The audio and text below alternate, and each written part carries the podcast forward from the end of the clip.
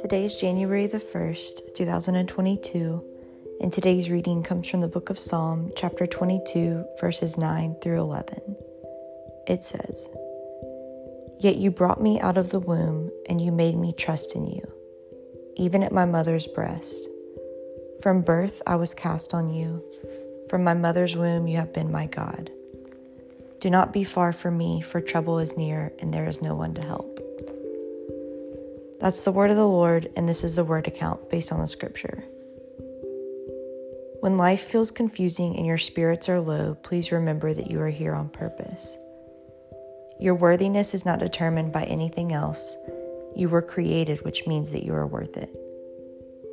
God looked down at earth and determined that the world needed a you.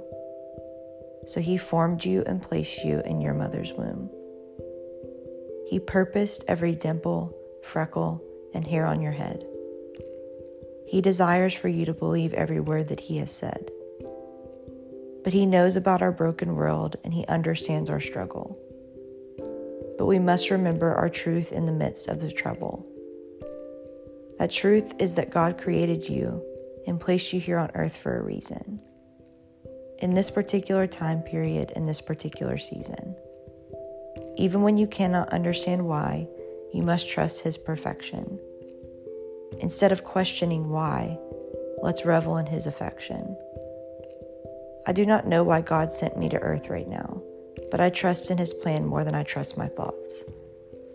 When I need reminding of my worth, I simply look to the cross. I remember that God knit me together in my mother's womb and has walked with me every moment of my life. He is the reason for living and the reason that I am alive. That's enough for me.